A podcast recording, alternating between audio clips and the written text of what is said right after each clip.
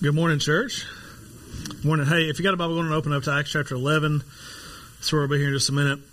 Um, uh, I'm excited to be able to dive back into this study again uh, as we talk about the purpose of a local church. I told you guys last week that, man, for whatever reason, just the last few weeks, uh, that, that term local church has been ringing in my ears. What does it mean? And uh, so what we know is that for sure God has absolutely, beyond any shadow of a doubt, planted us in Harvest, Alabama with purpose.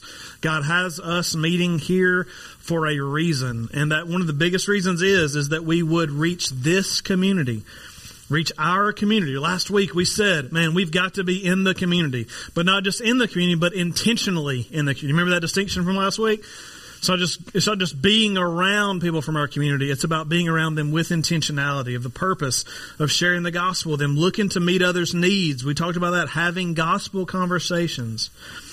We saw that in the text last week. That's what's going on 2,000 years ago in the early church in Jerusalem. Now, what we need to recognize, I told you guys last week, I was going to talk about what it means to be a local church. I'm going to talk about this week what it doesn't mean, right? As much as we see that this, this, this early church's localness, okay, as much as we see their localness, we also see, as we move through the book of Acts, we see a new aspect of being a local church that goes beyond our community. We see a broad view of the world um, and, the, and the, the expansion of God's kingdom, not only in the community where God plants them, but also around the world. And so today, as, as we keep scrolling through the book of Acts, we're going to move from chapter 11 all the way through chapter 14. So that'll be fun. And, um, but we're going to see three ways that this first century church engaged the world around them, all right? Um, chapter 11, verse 27 is where we're going to be. So I'm going to read uh, just four verses. I'm going to pray, and then we'll come back and talk.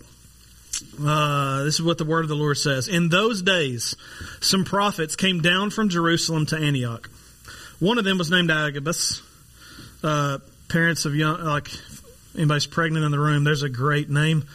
If it's a boy, Agabus, um, stood up and, and also if your name is Agabus, I apologize, um, predicted by the Spirit that there would be a severe fa- famine throughout the Roman world. This took place during the reign of Claudius. Um, each of the disciples, according to his ability, determined to send relief to the brothers and sisters who lived in Judea. They did this, sending it to the elders by means of Barnabas and Saul. Let's pray together. Uh, God, I do thank you, uh, God, for the opportunity to partner in your mission. And God, um, you could do it without us, but God, you choose for whatever reason to use sinful human beings. Uh, God, groups of sinful human beings called churches uh, to carry out your mission in the world. And so, Father, we're thankful for the opportunity to partner with you. God, we pray uh, for clarity as we move forward. God, that you continue to give us clarity of what it looks like for us at Lindsay Lane East uh, to reach the nations for you. Um, God, we pray for wisdom in all of our decision making. God, today as we open up your word and we see these truths today, God, I pray that you would begin to do a work in our hearts. Um, God, that everybody who calls Lindsay Lane East home would, would buy into what we're going to talk about today. And God, that we would have one mind and, and, and be together in this. And so God, we trust you with this. Um, and we, we ask you to teach us to know you through the text today and that you would be with us. It's in Jesus' name I pray. Amen. Amen. All right, so God has planted us right here in Harvest. Uh, we want to be faithful to take care of our community, but the word local does not mean that we're to focus all of our attention here and nowhere else. In fact, one of the coolest things about being a local church is that we get to partner with other local churches and other movements that are going on around the world. And that's the first thing that we're going to see. Uh, point number one for you note takers, I know you're out there. Jot this down. Number one, God's called us to be a giving church the giving church. So by this point in the story, if you're following through the book of Acts, what you're going to see, uh, we said last week that the movement of the Christian movement in the text we looked at last week was pretty much in Jerusalem. Like that was the bulk of where it was. Some things begin to change in chapters 8 and 9. Some persecution comes. This church begins to spread from there. However, what we know is that one booming city called Antioch becomes the hub for Christian, the Christian movement in the first and second centuries. Um, this was a large metropolis in the in the Roman world, and it gave early Christians an opportunity because it was such a booming city. It gave them opportunities to quickly spread the gospel to places um, that it had not been reached yet. So, in the text I read, um, this Agabus guy comes down and predicts that this famine is coming. What we actually know from history is that it does. Uh, somewhere between 45 and 48 AD, there is a bad famine that hits the Judean area, which would have included Jerusalem. And so, um, we know that during that time, just from history, that food and money were being donated to these areas. But here in Acts chapter 11, we see that the believers in Antioch, the church at Antioch, makes plans to send funds to them as well. And who gets delegated to carry it? Two dudes, Saul and Barnabas. These two guys, you're going to hear about them a lot today. But they were the ones delegated to carry the money to Jerusalem, to the church there, to the elders there for distribution. Now, this is not the only time we see money collected in the New Testament for a cause uh, in the early church. And so, on a probably separate occasion, Paul wrote to the church at Corinth, 1 Corinthians 16, 1 through 4. Now, about the collection for the saints, do the same as I have instructed the Galatian churches. On the first day of the week, each of you is to set something aside and save in keeping with how he is prospering, so that no collections will be when I come. When I arrive, I will send with letters those you recommend to carry your gift to Jerusalem. If it's suitable for me to go as well, they will travel with me. Again, gifts are being given to the Jerusalem church, to the elders to be distributed. There's also evidence that churches gave uh, not only to help like with uh, difficulties and with the poor and with uh, famine, but they also gave to help missionaries and church planters like Paul. Paul tells the church at Philippi in Philippians 4, 15 and 16. And you Philippians know that in the early days of the gospel, when I left Macedonia, no church shared with me in the matter of giving and receiving except you alone. For even in Thessalonica, you sent gifts for my needs several times. So they're giving to help Paul as he's going around planting churches around the known world. And apparently Paul was dealing in some hefty quantities. 2 Corinthians 8, 20 and 21. We're taking this precaution so that no one will criticize us about this large sum that we are administering. Instead, we're giving careful thought to do what is right, not only before the Lord, but also before people. You see, the earliest church, they clearly gave to missions funds as they saw fit. Sometimes to go to the poor, sometimes to go uh, to other areas in need, other times to help pay for a church planter's cost so that he can start new works and new locations. This is a very, there's a very clear focus of these early believers, not just on their community, but on the world around them. You see this, right? Their money is going to help the world around them. They wanted to see the kingdom expand in their community for sure, but also they took part in kingdom expansion efforts in other places too. It wasn't either or for them, it was both. In regards to giving, as a church, we've decided to make, to take up one big missions offering per year. And it's coming up in two weeks. Um, in the back of the seats in front of you, not now, but then. There may be some still lingering, but uh, will be these envelopes. Um, Give to Go is what we're calling it. Um, it's coming up in two weeks, October 23rd. Be considering what you may give because the money that comes in will help fund our mission efforts for 2023, but parts of it will also go directly towards missionaries and church planters alike, just like we see in these scripture passages. And here's what I know. For some reason today, pastors catch flack for talking about money and giving. But you can, it's a biblical thing, right?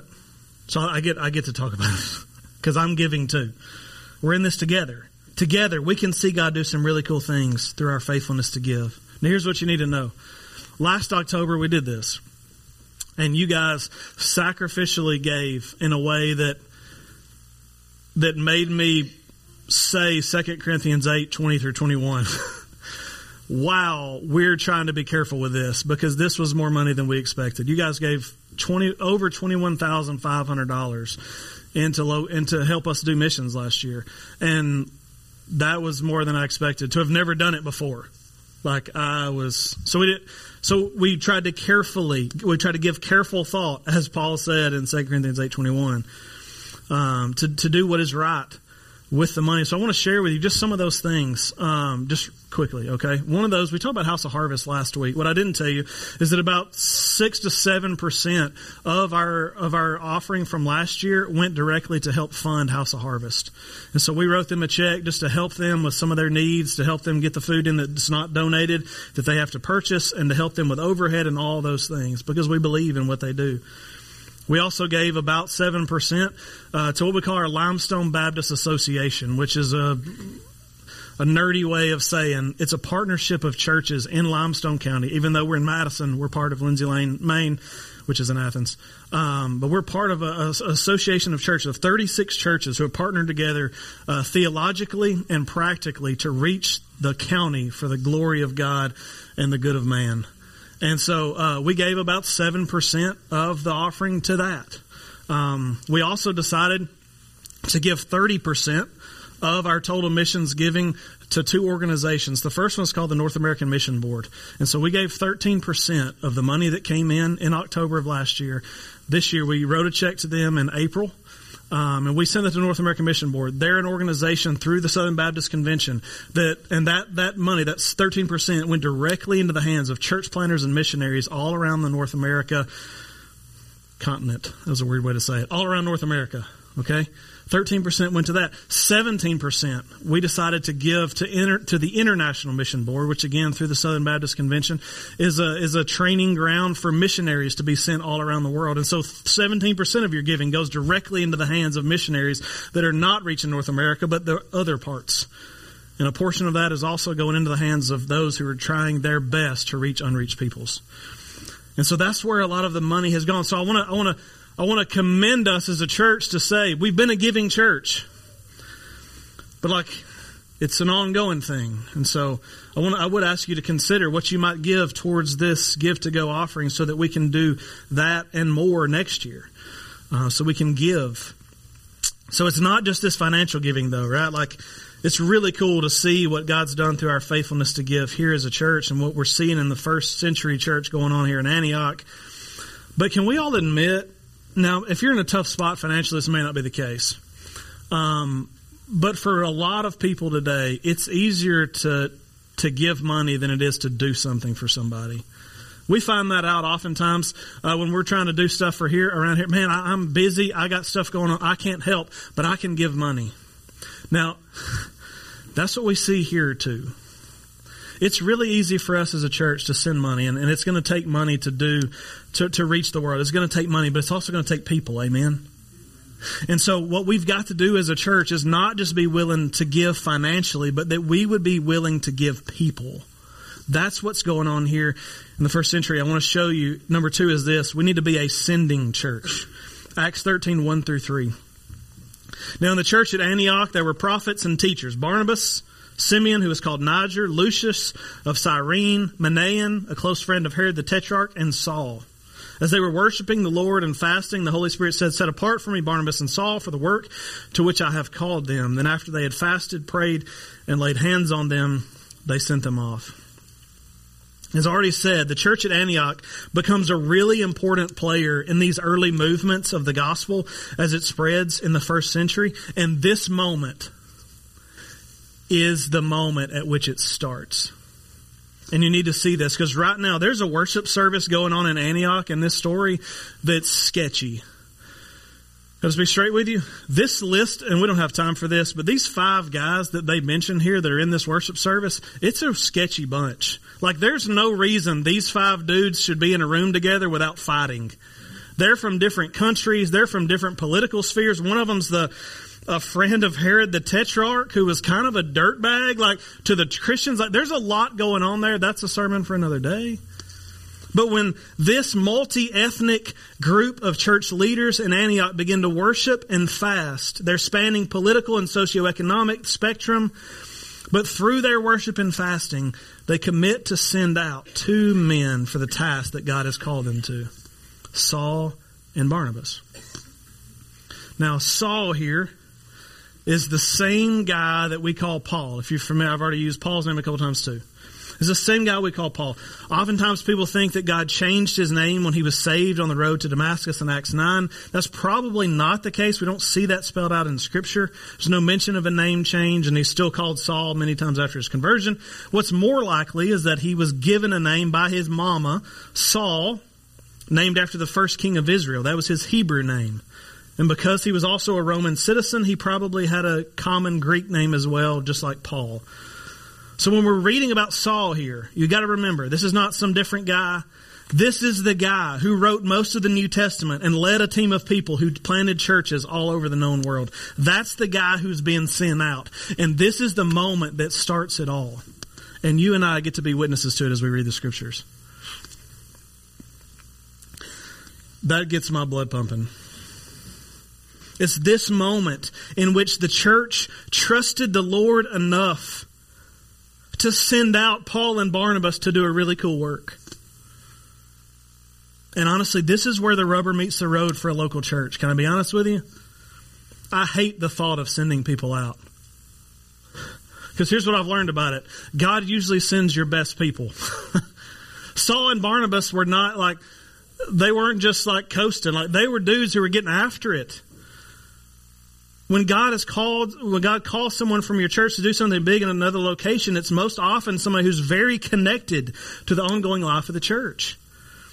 Paul and Barnabas were probably great assets to the ministry in Antioch. Barnabas was probably leading several ministries. He probably oversaw the greeting team and managed the team of decision counselors and oversaw the first time guest process. He was the one calling the guests going, Hey, I hope you had a great time. Do you answer any questions? Do you have anything? Like that's probably him. Just based on his personality. Saul was probably preaching with some regularity, ministering to people in the hospitals, and also frustrating a lot of church members because he was really blunt, but loving. We don't know what they did, but we know that it would not have been easy to send them out. But listen, these early believers in Antioch knew something beautiful. What they knew is that we're not getting rid of Saul and Barnabas. In fact, we are sending them out to become an arm of our church into a new area. It's a beautiful principle of the church that we've got to begin to grasp here. Saul and Barnabas were an arm of the church in Antioch that was going to reach the world for the kingdom. Believers in Antioch clearly had a passion for the world. We've seen that. So how were they going to continue to reach their community well and also reach out to the outside world? How were they going to engage unreached peoples around the world? How were they going to do this and that? They understood it. Let's send out people from here. They grasped it. We can't all go, but some of us can. this is what we're supposed to do as the church. And in some little ways, it's what we have done. I want to tell you about some of those. Back in April of 2020, y'all remember that time? It was a weird time. but in April of 2020, we sent out a guy that we called our campus coordinator here, Noah Hicks. Noah wore a lot of hats here. He came as an intern, and we made him do a bunch of dumb videos. But then he worked his way into a into a, a more consistent role. We still made him do dumb videos, but he married Jesse, and and we sent them out of our church to minister to youth in the West Limestone area. We commissioned him out of this place along with the other churches that he had been in in his past, but now they've planted a church near the river. It's close to the Owens community. God's called him to do that, and he. So I know he's he's partnering with First Baptist Church to do that, but like I still consider we got an arm in that community because we've invested in Noah and Jesse. And Tom, Tom, Tom and Terry could testify the fact, hey, it was easy to send out Noah and Jesse. They didn't do anything here. They didn't help out in the kids' building every Sunday, both services. None of that. It was very hard to send them out. But we did. And in June of that same year, we sent the Bolyers out of here to go lead a student ministry at another church in Limestone County, East Highland. Patrick will tell you, he lost a singer on the stage. It was difficult to send them out, but we did it. Back in August, we laid hands on Samuel and Chesney as they were sent out on a short missionary journey to Zambia. They came back, so I mean we missed them. We're on live stream. We missed you guys. Um, but like, that's still a big deal. Because that's what churches do. We pray as believers that God would use us to impact the world, and the way that He most often answers that is not, not by calling the entire church to pick up and move, but for some of us to do that very thing. To go as an extended arm of our church into a different location. William Carey, who became a missionary to India in 1793, famously told his pastor friend Andrew Fuller, who stayed back in the, stayed back at home, he said, I'll go down into the pit if you'll hold the ropes. You see, this idea of rappelling down into a pit is a great analogy. Not all of us can rappel down by going into other places, but some of us have to. We have to send churches into other places, or people into other places. And those of us who stay get to hold the rope through prayer and support. God's going to provide many opportunities for us to go on short term journeys for the kingdom, but I'm just crazy enough to believe that God will call some of us to long term tasks like pastoral ministry here in the States, to be a church planter here and around the world, missionary work and unreached people groups, everywhere in between. And will it be difficult? Yeah, I'm not looking forward to it as a pastor. God will oftentimes call leaders from our midst, people who are vital to the ministry of the work God is doing here, but God will provide. I know that. When Barnabas left, somebody else got to make the guest phone calls. When Saul left, somebody else got to preach. Do you see this? We want to send people out and we want to continue to raise up new leaders to fill their spot. So we need to begin if you haven't already, to begin to pray the big, scary prayer that God would call people out of our church to serve Him in other places. That He would call our families, He would call our teenagers, and that He would call our children.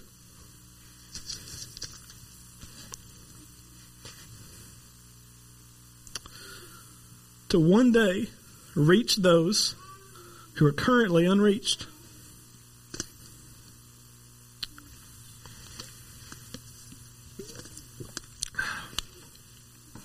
It's hard to relive the emotion of this twice. Y'all know that, right?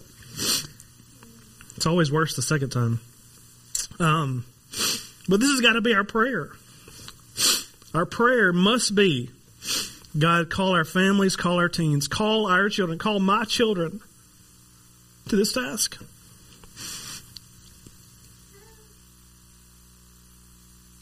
It's a worthy prayer. Now, we got through that. If we're going to be a local church, we got to be a giving church, we got to be a sending church. As hard as that can be sometimes. But there's at least one more point to be made from the book of Acts here. It's this we need to be a planting church. Acts 14, verse 21. After they had preached the gospel in that town and made many disciples, they returned to Lystra, to Iconium, and to Antioch, strengthening the disciples by encouraging them to continue in the faith and by telling them it is necessary to go through many hardships to enter the kingdom of God. When they had appointed elders for them in every church and prayed with fasting, they committed them to the Lord in whom they had believed. Now, this part of the early church narrative is the outcome of what we just read in chapter 13. Saul and Barnabas are sent out of the church in Antioch and they travel to many places. If you've got one of those Bibles with maps in the back, you can turn there. It's nuts. Dude didn't have a plane, he didn't have an Uber. He didn't have a car. He went from here to here. And I know it doesn't look that impressive. it's a long way. Saul and Barnabas went from Antioch, which is right here, and they traveled all the way, walking by two seas, all the way to where God called them to. Sometimes they took boats that you can see all that. They traveled a long way and they traveled to those many places to proclaim the gospel. And we have no idea how many people trusted in Christ through the ministry of these sent ones. But I can ballpark it. You ready? For you financial people in the room, it was a bunch. That's an accurate assessment. It was a bunch. Because what we know is that lives were being changed. The story is there in the book of Acts. But think about it for a moment. Here's a group of people in Antioch worshiping God for what He's doing in their community. And then they get a burden for the world around them. And how many people leave? How many people? 30, 40, 100, 1,000? Two.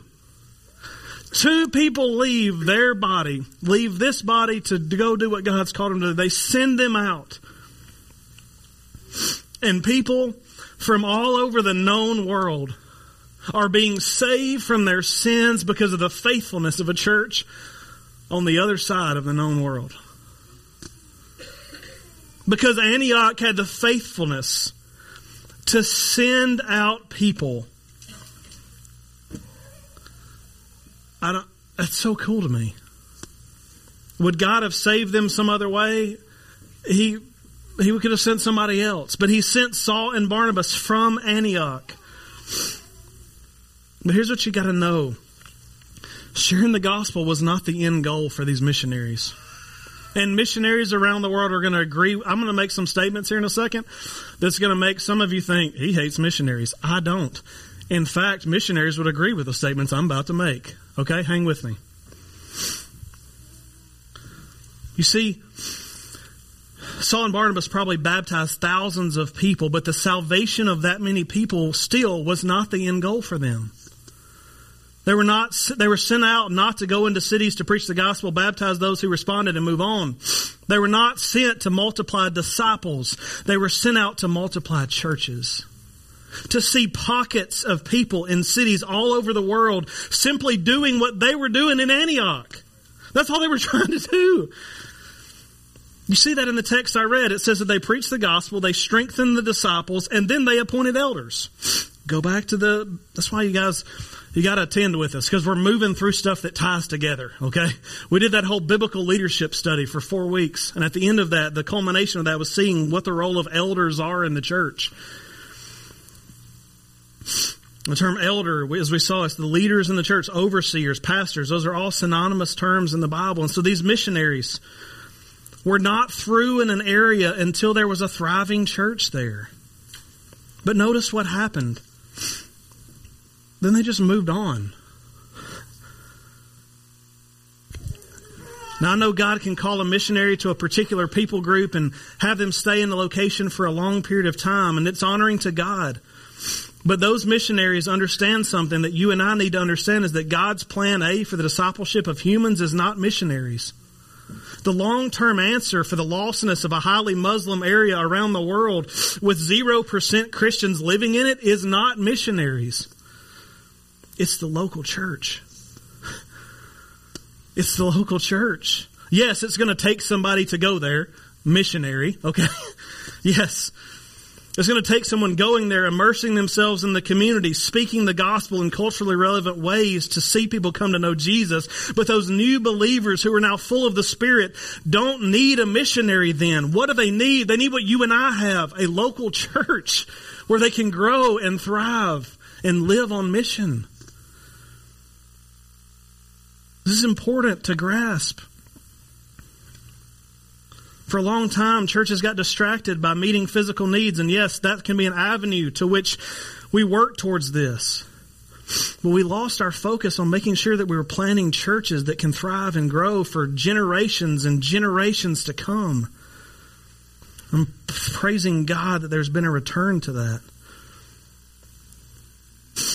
We as a church here at East, we want to find ways that we can help church planters who are doing good works. So I want to tell you about a couple ways that a couple things we're looking for. And I told you these same two things last October. So it's going to frustrate some of you that I'm going to fix it to tell you the exact same thing, but I'm going to tell you the process we're going through, okay? Remember, Paul said, carefully, carefully do what is right, okay? We want to find a we want to find a church planter partnership on two levels. One is we want to find one in the state of Alabama. That's that's a that's a what we'll call an underreached area in Alabama. Places where places where there there aren't as many thriving churches and places where population may be more dense and there's a need for a growing work. So, uh, me and Kelly, along with the Normans, have been talking with church planters. We've talked with three church planters so far. And I can't tell you the whole story, but the first two, God confirmed in our heart and mind that that's not the direction we needed to go. Great church planters, doing awesome things. Pray that they do, that it continues to go well. But God just, through the Spirit working in all four of us, helped us see that this is not the path we need to take. So we're talking with a third. Now the Normans haven't even met with them um, yet. I've had two conversations with the guy, but um, but I'm praying that this is who God would lead us to. to you know, he's in Montgomery, um, in, a, in a very inner city, low income area. Some incredible things that God's already using him to do there. It's his hometown. He's come home to plant a church where he grew up. Really, really cool. And so we're praying that God, that, that this is the one. We're praying that this is it. But I don't know yet. So, cliffhanger. Dot, dot, dot. Second thing we're looking for is that we're looking for somebody who's doing this on an international level. Somebody who is uh, not just in another country meeting a physical need. They may be doing that, but we're looking for somebody who is somewhere in an unreached area who's doing, who's working to see a church planted among a person. When I say unreached, that means little to no, like you can't even find a Christian in that people group. That's when I say unreached. And that's what we're, and we've talked to several of them, and we're still praying that God would give us clarity of what that looks like. And so I wanted to give you that update before I ask you to give again, to give to go, that we're still working through that process. And I fully believe, I'm confident in the Lord that He'll answer these questions for us and that early in 2023, we'll be able to come to you with pictures and stories about who God has led us to partner with as a church. This is where we are in the process. But the reason we want to do that, yes, we believe that church planting is God's plan A for discipleship, but I also want you guys and me to get around church planters that are doing it in different contexts because uh, two things. I'm doing a lot of two things today. But I believe God wants to use our uh, God wants to use our relationship with a church planter to do two things here. One is we want to pray that God will continue to open doors to plant new campuses of Lindsay Lane in, in Limestone County in North Alabama. Like I'm, and again, it's not about expanding the name of Lindsay Lane. It's that we feel like God's doing something great among the three campuses that we have now, and we believe that there are underserved areas in our county that need a good and thriving church, and we want to be the ones to go there and do it, if not somebody else. And we're, so uh, a specific thing you can be praying for. One of the areas that God's laid on our heart is a highly Hispanic area. And so I'm trying to learn Spanish. It's not going well. And so what we're trying to do is actually to learn, we're actually trying to, we're trying to find a, his, uh, an actual Hispanic uh, pastor who can go into these areas with us. He knows the culture. He knows who they are. It's not me butchering the fire out of the, of Spanish. Like it's, it's somebody who knows the language who can go in as our pastor of the new campus. We're partnering with a church in Birmingham that's got a pipeline of, of Hispanic pastors, but it's run dry, and we're next in line. so pray that God would fill that pipeline, and that within that year process, that we can begin to meet uh, with with Him and and can see a, a Spanish speaking work here in Limestone County uh, for the glory of God and the good of man. Um, but there's uh, we we we want to pray that God would give us an opportunity to launch in any other community that needs a church like Lindsay Lane East, who's focused on loving its community well and engaging the nations through sending. We don't care about expanding the name of Lindsay Lane. We want to see kingdom expansion, more believers, more churches. Amen. I hope we all agree on that. But secondly, and this one's scarier because we don't know yet. But like as a campus of Lindsay Lane, we want to take part in that and we'll be able to take the lead on some of those type things. That's going to be really cool. But I'm also praying through what would it look like for us to plant a church? Like just us. You know what I mean? Like what would it take, what would it look like for us here in the next few years to be able to send a group of people out of this community to another state or to another community to go and to begin a work there? But here's what we know.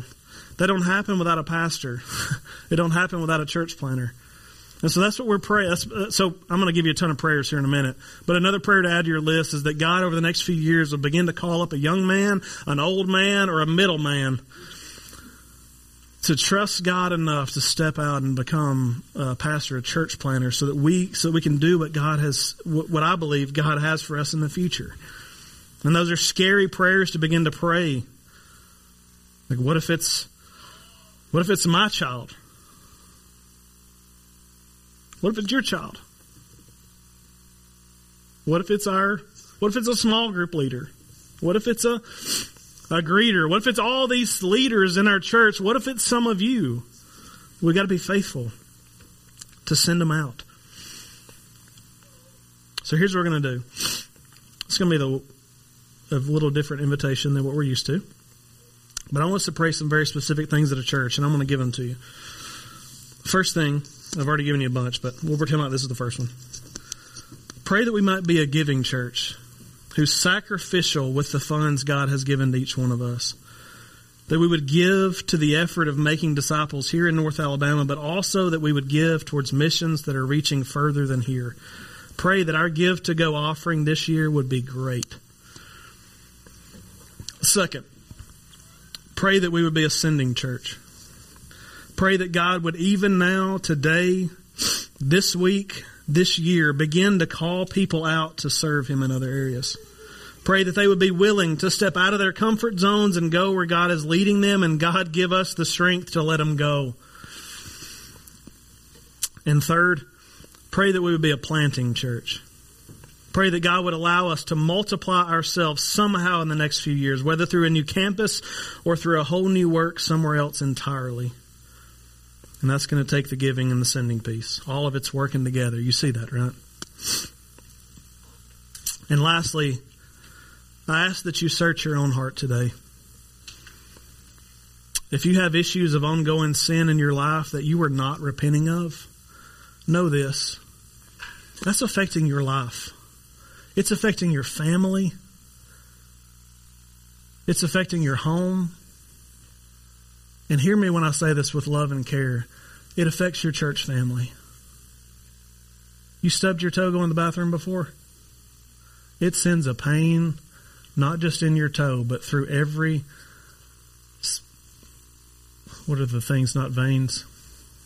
Nerves in your body. Thanks, Patrick. Right? And so when, when, when we're not where we need to be in our church family, it's affecting what we do. We're in this together. So I'm asking all of us today, and in my own heart too, that we need to repent today of any sin that we're committing and ask that God help us to be obedient to Him no matter the cost. Because if we're going to do these crazy big things, it's going to take all of us together. And today, if you've not yet committed your life to follow Jesus and, and joined up with this crazy body of believers to come arm in arm with us to take on Satan and hell around the world. Uh, I mean, we want to talk with you about it. We had, and I wrote the number in my notes, but I think it's actually wrong. I think it was 16. But we had between 13 and 16 people trust the Lord and be baptized this past year. It's like we, we want to continue we want to continue to help people walk through what it looks like to be baptized, to be saved, and follow Jesus in baptism. Baptism. So I'm going to be at the back today. If you need to talk to me about anything, the altar will be open for you to come voice prayers for yourself, your family, this church. Um, but I'm going to be back to back as we sing one more song. I'm going to pray and we can uh, respond however God leads. Father God, I thank you for the opportunity, God, again, just to to do what we've just done, God, to be able to open up your word, God, and actually understand it. Like, God, to take these principles that, uh, God, it seems like this story from a long time ago, God, is, uh, but, but God, there's principles there, and your Spirit helps us discern those and understand those. And God, I pray that, God, I can't, I mean, I do pray this prayer over all churches, but God, I pray it over this one big time that God would take seriously the things we just talked about. Um, God, that it would, it would be something that, that we write on our mirrors at home, God, that we, that we put in our, in our cars, that we pray with fervor and passion because God, it's so easy to just coast and, and show up for church and check the box and go home. But God, for us to leave a lasting impact in our community and around the world, it's going to take giving, sending, and planting. God, if every church in North Alabama is on the wrong path, and, and chooses not to do this, God, I don't care. You help us do it. God, help us to be double obedient for those churches that choose, that choose to be not obedient. God, these are big prayers, but we lay them at a big God's feet. And we trust that you'll act and you'll move and you'll call and you'll send and you'll plant. God, help us in Jesus' name. Amen. God, let's stand and sing.